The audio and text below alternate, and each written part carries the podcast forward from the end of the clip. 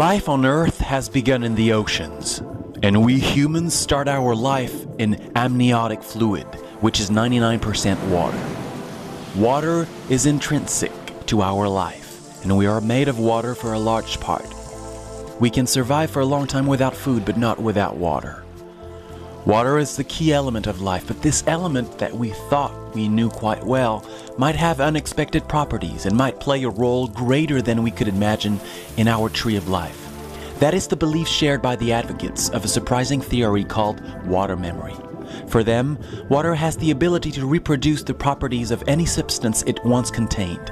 Water would have the ability to retain a memory of the molecule's properties.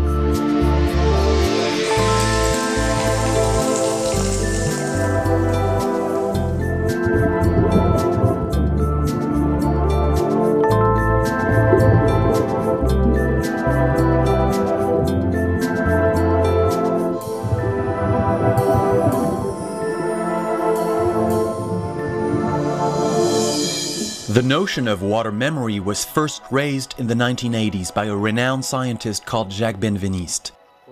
It immediately sparked a huge scientific controversy.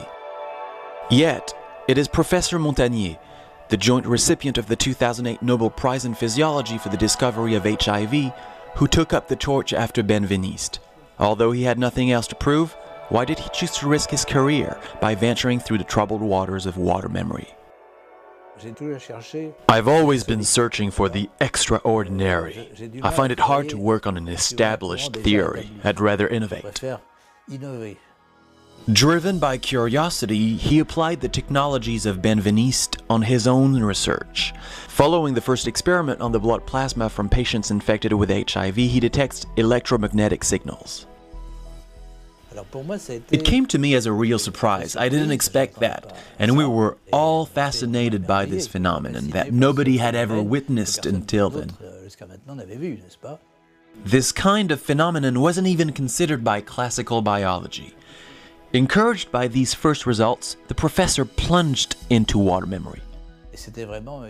We really felt like pioneers exploring a new scientific area, a wild jungle, so to speak. It gave me a little vertigo to think about the huge possibilities for medical applications. I'm a trained physician, so I felt an intellectual excitement. I thought it was a fantastic discovery. I began to think that Benveniste was just right. Jacques Benveniste was a renowned biologist in the 1980s, considered as a candidate for the Nobel Prize, but he died in 2004 from a stiff fight to defend his controversial theory against some radical opponents. Thirty years later, the theory is still a red hot issue. Despite all that, Professor Montagnier has resumed Benveniste's research, but he's learned the lessons from the water memory case. He knows that the road is full of obstacles and that he can only rely on himself with no backup and no subsidy. I'm a nonconformist. I'm outdated, just like a good old whiskey, because I'm working on a red hot issue.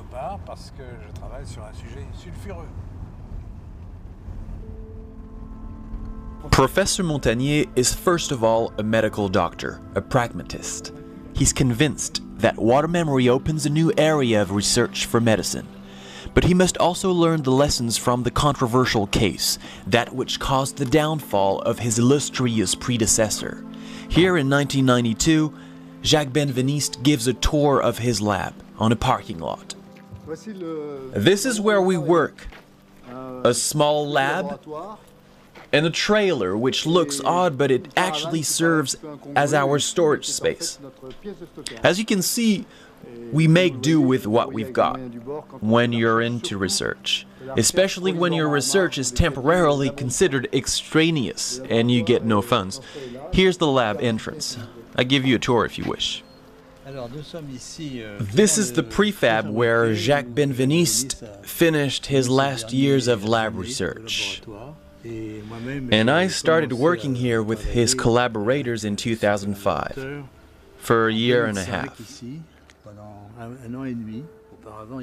Before he was in a permanent structure here at the INSERM. And obviously that was a source of disappointment and frustration to leave that modern building to end up in that little room. It's quite a problem because we need to fit 450 square meters into a 100 square meter space. It's quite packed, but it creates a friendly atmosphere with strong interactions within the team. Because the researchers are packed like sardines, they mingle rapidly. So it's a tight knit team, and we're happy with it. As soon as you mention Benveniste, it's like talking about the devil. There was a sense of fear and intellectual terror because the minute you followed Benveniste's track, you were a banned.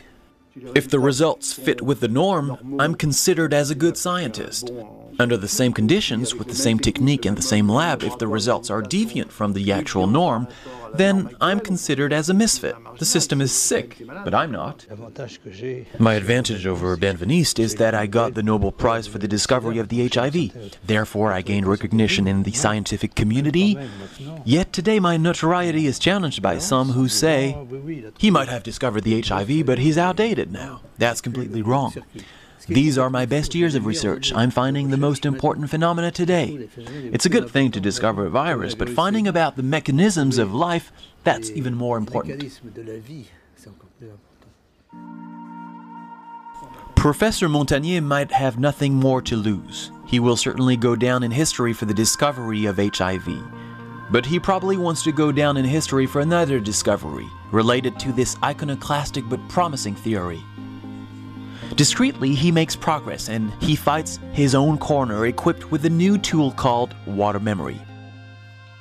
Today, he's decided to lift the veil on his current research to convince us. Water memory is a theory hard to swallow, so the professor invites us to follow him for her groundbreaking experiment, which will cast new light on the surprising properties of water.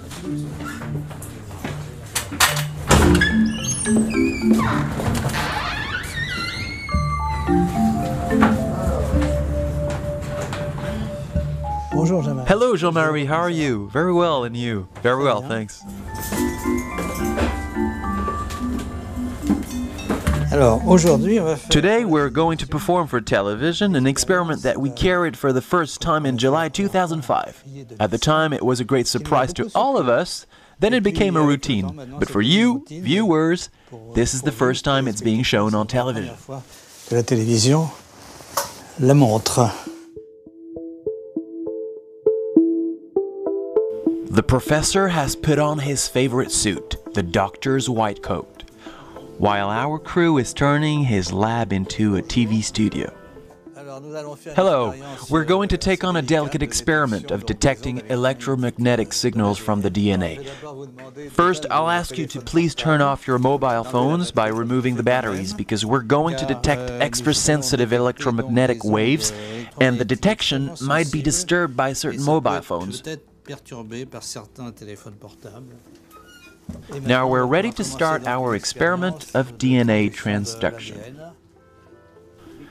The transduction experiment carried out by Professor Montagnier before our disturbing cameras seems like science fiction. Starting with the DNA of an HIV infected patient, he will create a digital file, send it through the internet to another lab where the DNA will be reconstituted from that digital file. The professor calls it transduction.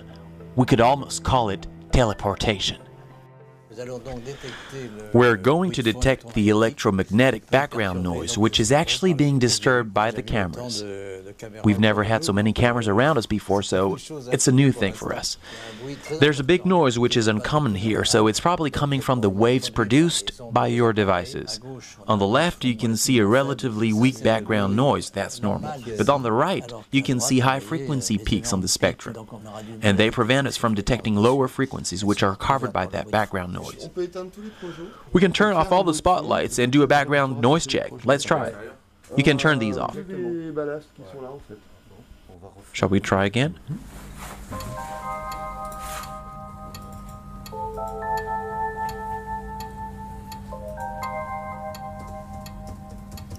Ah ben, c'est mieux, ça. It's a little better. That's the control. It's a little better now. The shooting methods will have to adapt to the demands of this one of a kind experiment. The crew decides to use the equipment emitting the least electromagnetic signals, like these small fixed cameras. Although our equipment considerably increases the background noise, the professor decides, despite the odds, to carry on the experiment to convince us that water has a memory. So here's a small tube containing diluted DNA from an HIV infected patient. There's very little DNA in here, but enough to measure the electromagnetic signals. A DNA carries all the genetic information necessary for any organism's development and functioning. It's true for man, for a mushroom, or a bacterium. Each DNA is unique and it allows to identify each organism just like an ID card. Therefore, we'll be able to compare the DNA reconstituted several hundreds of kilometers away with the DNA stored in the professor's fridge.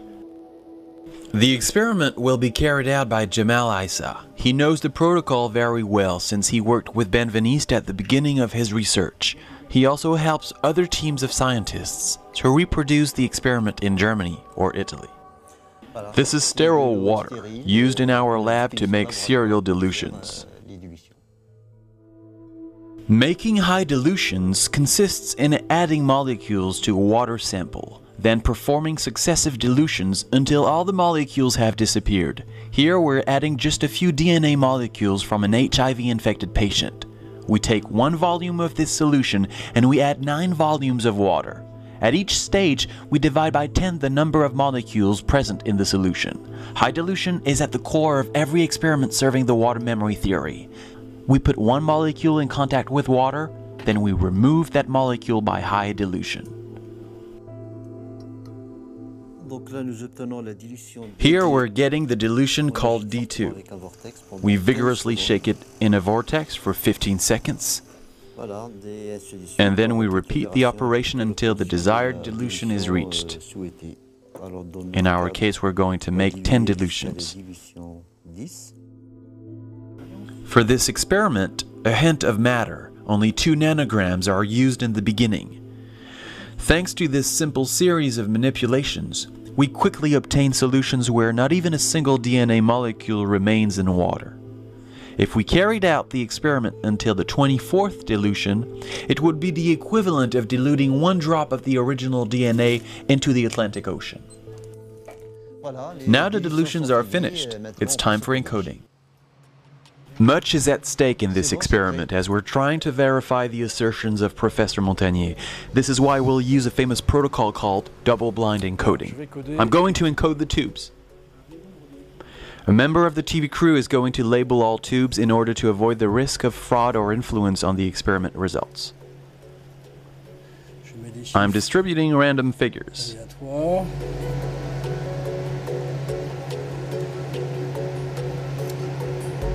The label is now hidden. It's now impossible to know which tubes correspond to the different dilutions. There are 10 placebo tubes which contain only pure water, and 10 tubes which underwent high dilutions.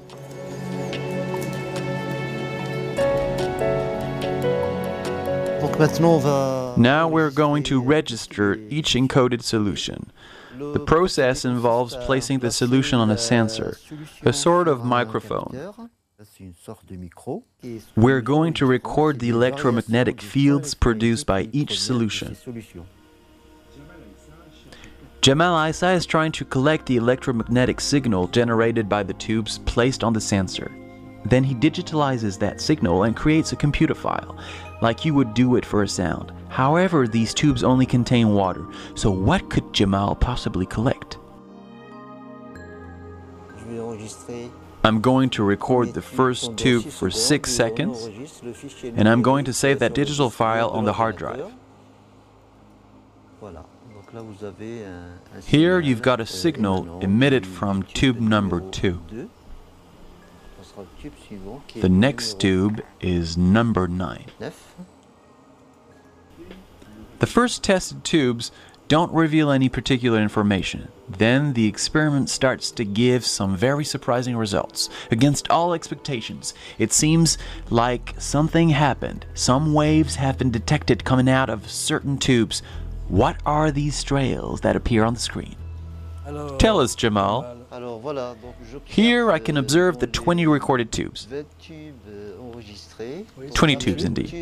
Here's the tube number 10, and here I observe an increase in the amplitude of the signal. On number 10? Yes, on number 10 and number 3. Tube number 3. There is also an increase in the level of the signal. What about the other tubes? All the other ones are negative. Okay, I'm going to tell you to what it does correspond. Tube number 3 corresponds to the seventh dilution, D7. This is tube number 10, this is the sixth dilution. Okay, so D6 and D7. As far as the virus is concerned, this is the range of dilutions where we detect the signals. The first part of the experiment seems to be a success. Jamal has identified two tubes which have been in contact with the DNA. Strangely, they generate signals, whereas classical physics has it that water does not carry any signal. The professor welcomes the results with peace and serenity. These colors are not actual colors, but they represent the different electromagnetic frequencies, and you can see that the positive solutions have important blue peaks. These are the signals emitted by water which has been charged with the DNA molecules. Obviously, the solutions have been diluted to such a high degree that not even a single DNA molecule should remain. It's only the structures of the water themselves that emit these signals. According to Professor Montagnier, the highly diluted DNA water has retained a memory of the original DNA traces, and it returns them under the form of electromagnetic signals. Classical biology and classical physics had never considered such a phenomenon. It's very hard to admit for a certain number of our colleagues, including Nobel laureates, who strongly refute these ideas. But these are facts. This is an established scientific fact. Having a renowned researcher and Nobel laureate telling you face to face that water can receive and transmit signals is already very disconcerting. Now he wants to transfer the digital file through the internet and use it to reconstitute the DNA 1,500 kilometers away. So I'm ready to, to send you the file from uh, LTR uh, DNA. Okay, it's okay. It's okay. Done, done, very good. So Jamal, I just received your uh, email with the two files. Perfect. So we are ready for the final experiments. Thank you. Thank you for you. Bye bye. The experiment is carried on in Italy at the University of Benevento, famous for the quality of its lab specialized in molecular biology. I must say that in the beginning, our Italian colleagues were quite skeptical.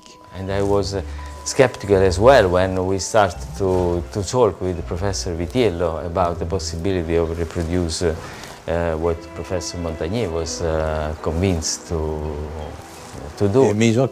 But they accepted very kindly and very generously to carry out this experiment with us. I'm glad to change my mind because probably I'm uh, still open to news. It's a challenge also for my reputation, for my story of uh, scientist. So, I mean, I, I take the challenge. So. The Italian team is going to carry out Professor Montagnier's experiment the other way around. The signals recorded in France will be processed by the computer and sent into a tube of purified water. According to the professor, this water tube will listen to these signals and memorize them. A tube of purified water is handed to Professor Vitiello, who will lead the Italian part of the experiment. He's a professor of physics at the university and he regularly co-publishes with Professor Montagnier on the water memory theory. So we put the water inside the solenoid and all of it inside this mu metal cylinder in order to avoid interference with other radiations which might be in this room. And then we play the signal of uh, LTR um, HIV virus and uh, let the water listen uh, to music, let me call it the music. this will remain like it is now, listening to music for about one hour. That's it. One aspect of the beautifulness of this experiment is uh, it is uh, that uh, it is quite simple. There's a striking contrast between the simplicity of the operation, the few means required, and the far reaching stakes of the experiment. The experiment blends futuristic modernity and a simple, traditional, and empirical scientific approach. Not many times I have one hour to spend, except in this case, you put something there and then you wait for what happens and in this case is almost a miracle because what we are doing is often thought to be uh, so much exotic, so strange from a scientific point of view. But it's very good also because people dislike it. um, it means that there is something new. If uh, there is nothing to be discussed, is like putting a new light in a room already lighted. So waiting for water, listening to that uh, music gives to me the opportunity, uh, together with this environment, to have such thought, uh, which uh, makes me, they make me quite young, I should say. I feel like uh, when I started doing research.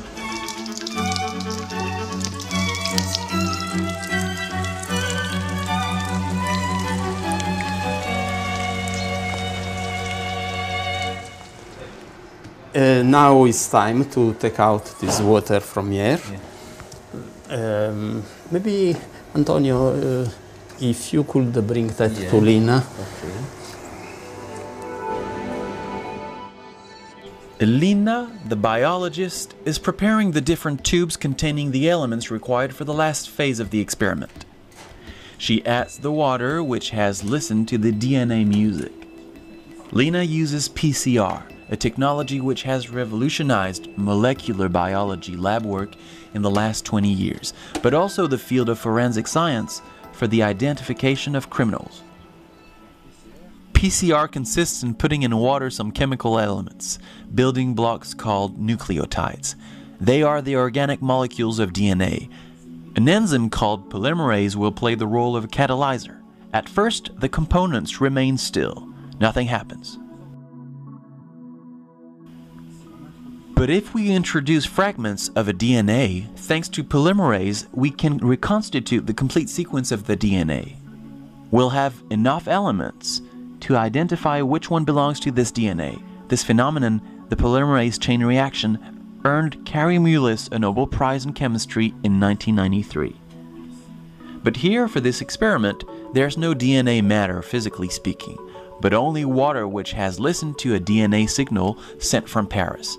We shouldn't expect anything to happen because it's impossible that the DNA sequence of the virus could rebuild itself alone without any model. It would be like wanting to make a copy without the original. Professor Vitiello and the head of the University of Benevento interpret the results of the PCR on the screen. What do these bands reveal? Has the water of Benevento listened to the song of that Parisian DNA? These bands, they represent DNA and this is success. Otherwise, you have uh, no bands or you have just scrambled. You are lucky because not always comes uh, so nice. If it's normal to see those characteristic bands appear on screen after a PCR, a sign that DNA has actually been reconstituted, in our case it's quite staggering. The tube actually contains only some basic elements but no trace of DNA. How can one DNA molecule be reconstituted without any model? It's breathtaking.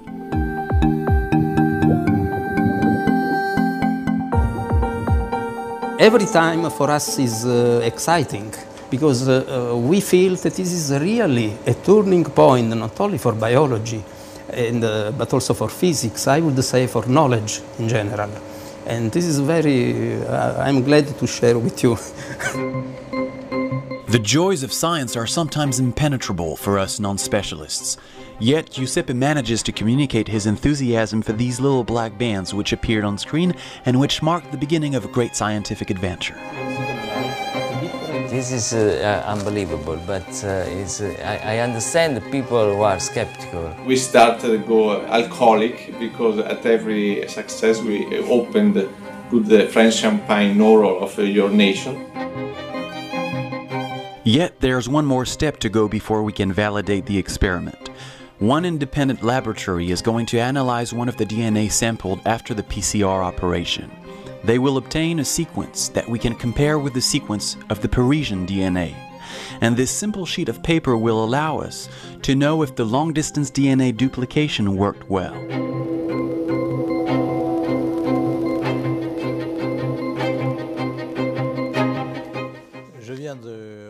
I've just received the first results of the experiment carried out in Italy at Benevento, and they obviously proved that a DNA transduction was possible. The sequences are 98% identical, nearly completely identical. 98% of common elements. That's enough to say that the experiment is a success. It makes a lot of people grind their teeth because it's not so easy to explain, is it? And of course, there are many things to be explained. It's not uh, understood completely. Very often, science does not give answers, but open questions. So we now have more questions than before, just because it works. One of the most interesting aspects of the water memory theory is that it raises lots of questions and it urges scientists to challenge the established doctrine. In science, as in any other field, it's hard to build certainties and decide what's right or wrong. Now we must try to understand what happened in these water tubes. Marc Henry, a professor of chemistry and quantum physics at the University of Strasbourg, will shed some light for us. His publications include an article written with Italian scientists. Okay, so we're going to talk about liquid water, precisely water from the rivers, the sea, tap water. Let's try to define that water. Obviously, the starting point is, and that's what chemistry teaches us, a water molecule containing one oxygen and two hydrogen atoms. To simplify things, let's represent the molecule in the shape of a circle. Now, water molecules have the capacity to hold hands with each other. Think of it as a group of children doing a circle dance. If the chain of molecules is long enough, it can form a circle creating an enclosed space between the molecules where matter cannot get in.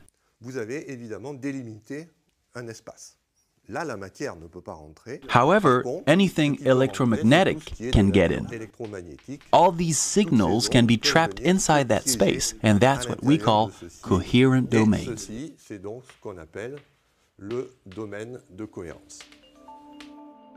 Our scientists assume that the Parisian DNA in contact with water emitted electromagnetic signals, which went to lodge themselves into the coherent domains.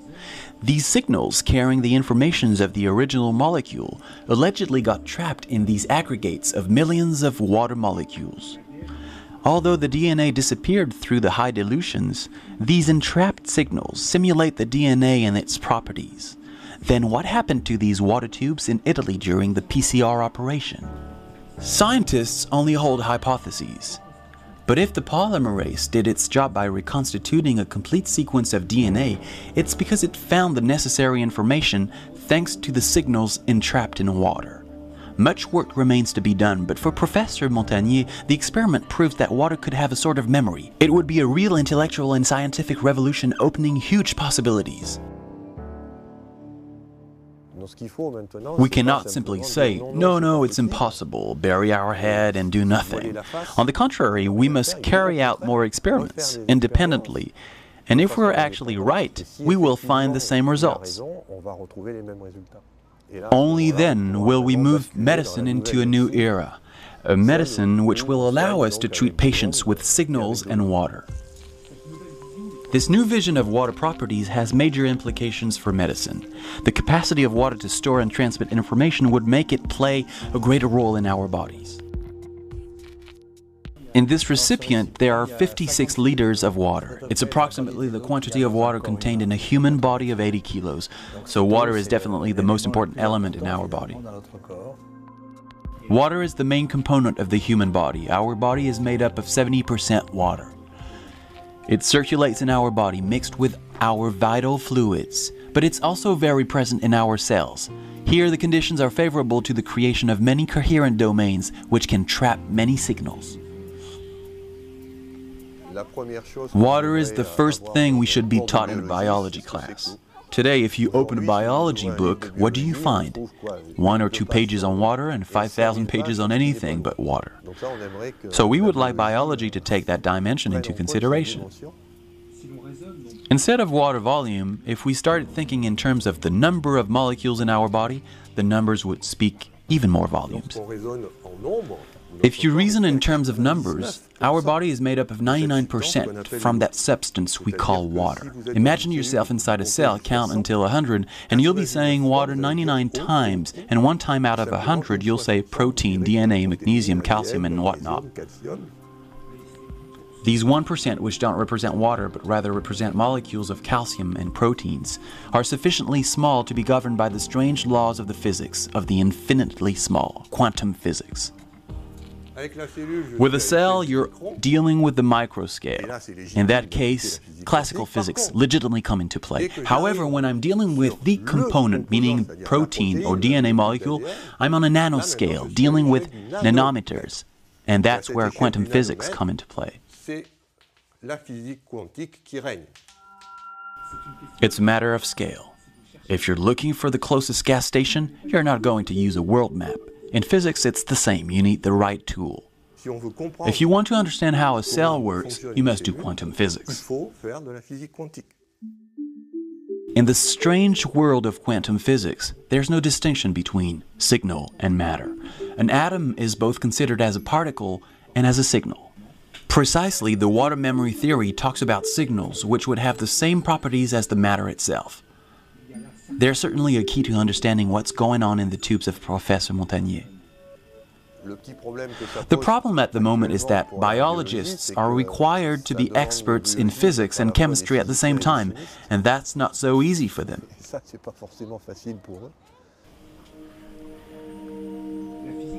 Quantum physics dates back one century, but it has never been truly integrated by biologists.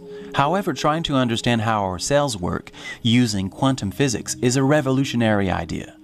Professor Montagnier's experiment allows us to discover that certain biological elements emit signals.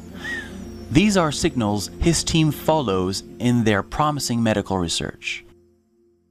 For your information, the importance of this research is the theoretical basis, but also the practical basis. The medical applications are, of course, very important. The professor suspects that serious chronic diseases also have microbial causes. Normally, the signals emitted by the DNA of the microbes and caught in the water of patients' blood disappear after a while. If he detects them in a repeated manner in high dilutions, it means that a pathogenic agent associated with the disease has settled in the organism. We were able to link the presence of the signals in the blood of very serious and widespread diseases. As for chronic diseases like Alzheimer, Parkinson, certain scleroses, and many others I'll not name, also autism in children and certain cancers.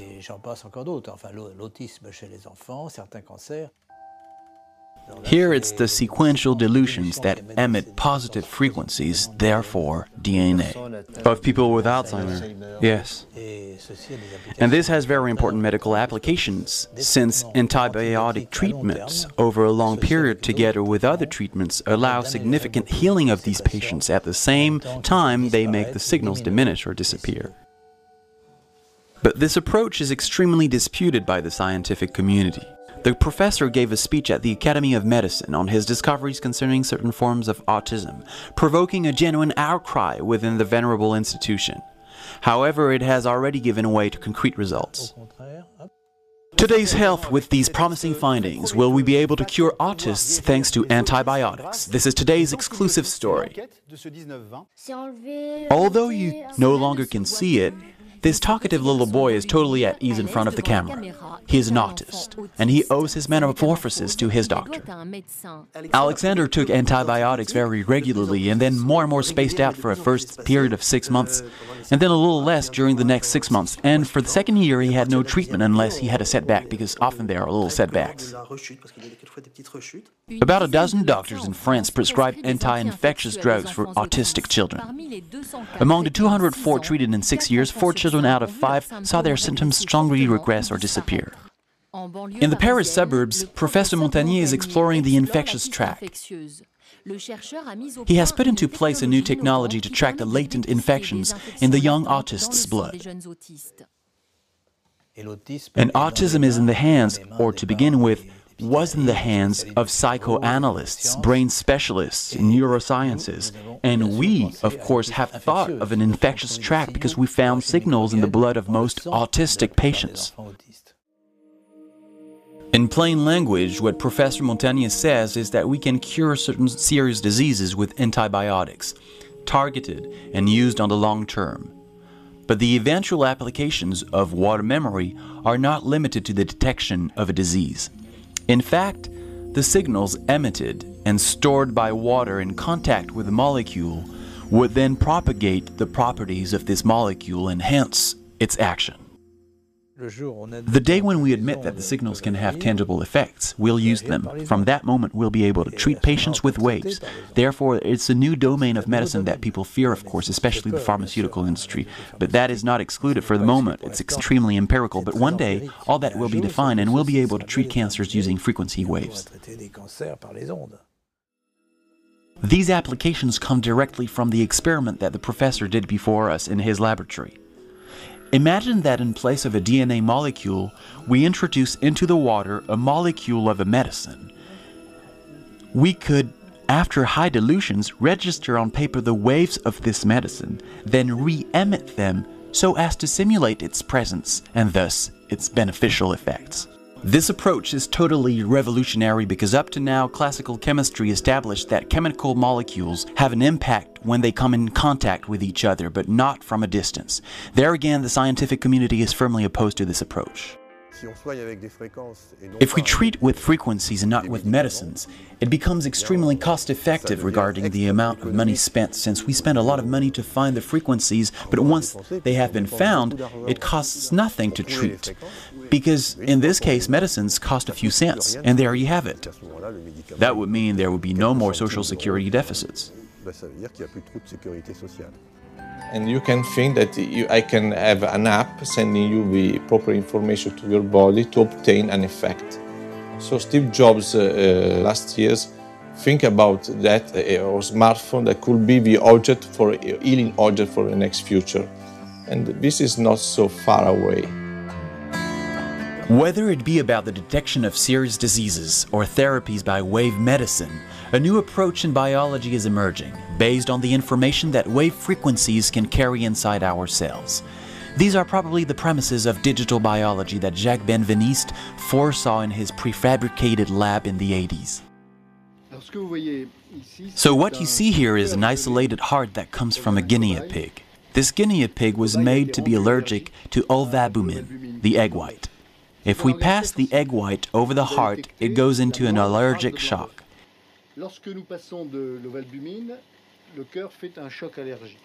If we pass what we call digital ovalbumin, the heart makes no distinction between digital or real ovalbumin. In the same way that our ear cannot make the difference between a digital sound on a CD and the real person who speaks or sings. It's the same sound for the ear. 30 years later, we're still at the same point, even if Professor Montagnier has escaped from the prefabricated building. The applications of the theory of water memory seem promising for a very low cost in experimentation. Why are there not more teams working on the subject? Professor Montagnier gathers around him a small group of scientists in Europe, the USA, or in Asia, but the scientists in their majority seem little inclined to take a stand on this theory. We have tried to interview those who contradict the theory, but no one seems willing to openly take a stand on this strange theory whose greatest defender is a Nobel Prize recipient. One of the rare scientists to take an interest in this subject, Jacques Testart, is a biologist and the honorary research director at INSERM Institute. He is responsible for the first test tube baby in France. I believe that today someone who would like to work on the memory of water will have to be able to interest the businessmen. But the institutions don't put a penny on something that is so marginal and that will immediately be fought by all scientific groups. And we have chosen to work with the private sector because no funds could come from public institutions. The Benveniste case has made it so that anyone who takes an interest in the memory of water is considered as. I mean, it smells of sulfur, it's hell. If Professor Montagnier indeed inherited the scientific research done by Benveniste, he has to assume that smell of sulfur that floats around anyone who meddles with the memory of water. To understand what is going on today, we have to go back 30 years in time to the beginnings of the Benveniste case. In 1985, Jacques Benveniste follows the classical pathway to validating any discovery, that is to say, to publish in an international scientific journal. Then I sent the results of my research work to Nature, the most respected research journal in which I had already published four articles so people knew who I was, and then at that moment everything exploded. Benveniste's article published by Nature was exceptionally coupled with a warning announcement saying that the journal was going to send a committee to Clamart, a committee made up of John Maddox, the journal's director, Walter Stewart, expert in scientific hoax, and even a conjurer, James Randi. Franck Nouchi, who had a medical background, was a journalist in the medical section of Le Monde in the 80s, when he was a regular visitor at the Benveniste laboratory. At that time, it just so happens that Benveniste, who wanted me to be a witness of all that, asked me to be in the laboratory and to disguise myself as a lab researcher. So I was dressed in a white coat, and therefore I was a truly privileged witness of all the proceedings of what we can call an investigative commission of nature. At first, all went very well. The experiments worked out, which drove them a little wild, especially Stewart and Randi. Then, quite quickly, the scientific expert for nature demanded Benveniste to use a more and more complex protocol, and to pass the time, next to Benveniste struggling with his tubes of water, the magician kept up his magic tricks. The expertise proved to be a trap. What was going to happen happened. Once again, I do not claim, I have never claimed, that Benveniste was right. What I mean to say is that they put in place these procedures totally out of the ordinary in order to show that he was wrong. I'm convinced of that. Benveniste's experiments began to no longer work, so everything was thrown off balance. The team of Nature went back to London and a little later, the journal published an article discrediting Benveniste and his research. Benveniste's destiny was sealed, and with him, that of the memory of water. And very quickly, a certain number of well known scientists and doctors adopted a definite position against Benveniste. They practically made him out to be a mystic, while there is no one more rational than Jacques. But most of his colleagues didn't want to hear about it. For them, it was impossible because if there are no molecules, nothing can come out of it. I'd say that this is an example of obscurantism on the part of scientists. It's a paradox because the purpose of science, by definition, is to bring light in comparison with religious obscurantism. What is not normal is that people were so mean with such a high level researcher. All the same, he died from it. I'm not saying that anyone killed him, but I mean, there came a time when he could no longer bear the situation he was in. It's one thing to criticize, and another to assassinate someone, almost physically. He was the Galileo of the 20th century. I think he would have been burned at the stake for his theories in the 17th century. By definition, it's the role of a researcher to research, but Benveniste seemed to have been condemned beforehand for his positions that went against the scientific dogma at the time. Should you be sentenced for having an opinion in science? Benveniste said, But good God, instead of criticizing me a priori, help me, try out in your respective laboratories, each one of you, try to reproduce what I did. That's all I'm asking. But it's true that at the time I was skeptic, but unlike others, I never lost trust in his research, nor in him as a person. There's one scientist who followed his research from afar and who sometimes had openly said, But let him work, let him work, you never know. This scientist was Luc Montagnier, who was already at the time engaged in an enormous research which was the discovery of the HIV virus. I also went through some hard times where nobody believed in what I could find. For one year, we knew that we had detected the actual virus. When I say we, it's a little research group, about 10 people, and no one believed us. Our articles were rejected.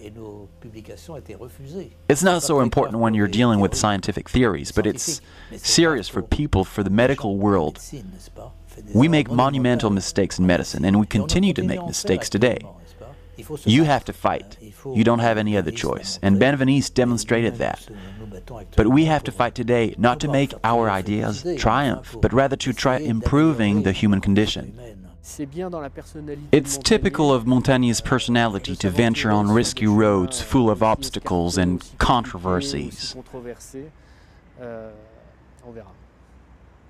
Even if Montagnier discovers extraordinary things, some people will say, Great, he's the Nobel Prize, but he's aged a lot, he's talking nonsense. I've already heard people say that. Some people have written that I was sick. It's unbelievable. When in fact I have all my intellectual capacities, perhaps not all my physical ones, but my intellect is intact. People question me, you see, the same way they question Benveniste. They keep saying he's cheating. It can't be otherwise. History repeats itself. Professor Montagnier finds himself in the same position as Jacques Benveniste 30 years ago. If he wants his research to be recognized, he has to publish articles.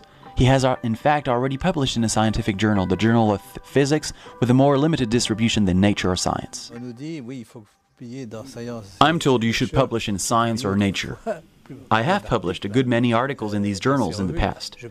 I could have a try at it. I can do a called survey and send in an article, and we'll see if it's returned by mail or not. But I shall not give up. We hold on because we have the facts. We have the facts, and above all, their medical applications. The professor is focusing today on his long-time fight against AIDS. He still hopes to be able to eradicate the disease. He's trying to identify in the blood of infected patients the unknown biological elements associated with HIV. He's working on detecting the signals emitted after high dilutions. He perhaps has come to an interesting discovery. Everything started with the measure of the electromagnetic signals, as we found at the beginning, contrary to many other diseases, two types of signals coming from HIV infected patients. We know that the virus is there, but now we're conducting research on the bacteria. We're trying to identify the origin of these signals of a bacterial type, and we could possibly get rid of the bacteria more easily than the HIV virus itself. That could be a means of stopping the epidemic if we could succeed in blocking this agent that is perhaps involved in the transmission of the virus. Professor Montagnier's theory is that this bacteria works together with the HIV virus. This is what is called a cofactor, and he has been researching this for 30 years. Today, the professor is tracking this cofactor, the one he singled out thanks to techniques of electromagnetic detection. Now he hopes to detect it on the screen of the electronic microscope from INRA.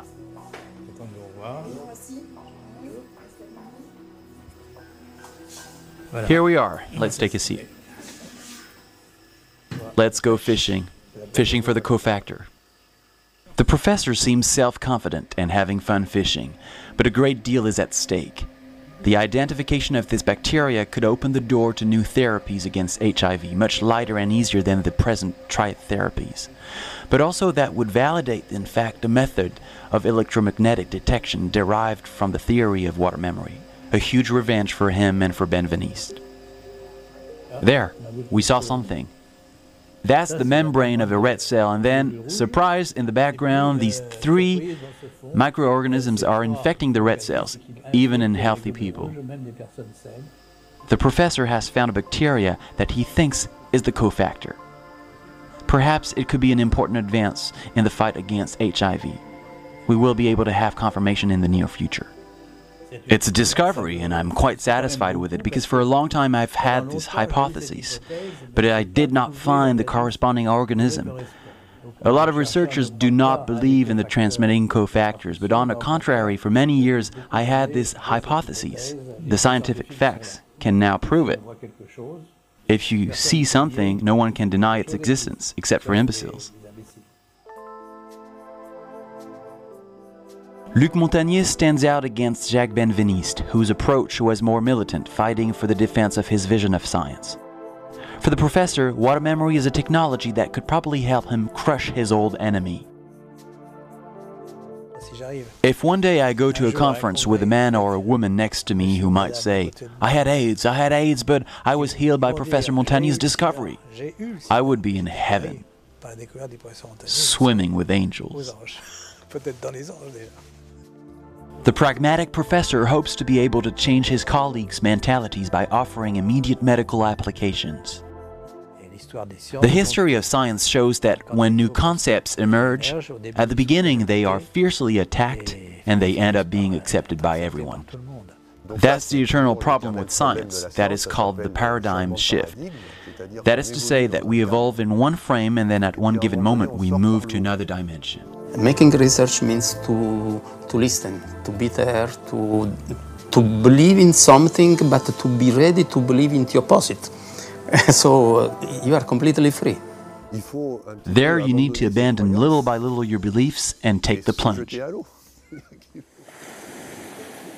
Will the theory of water memory dissolve in the history of science or permit Professor Montagnier to achieve significant medical advances? We would like for science to decide and tell us where the truth lies, what is true, what is false, but it's not always possible. Certain facts, certain theories shake dogma and invalidate the established truths.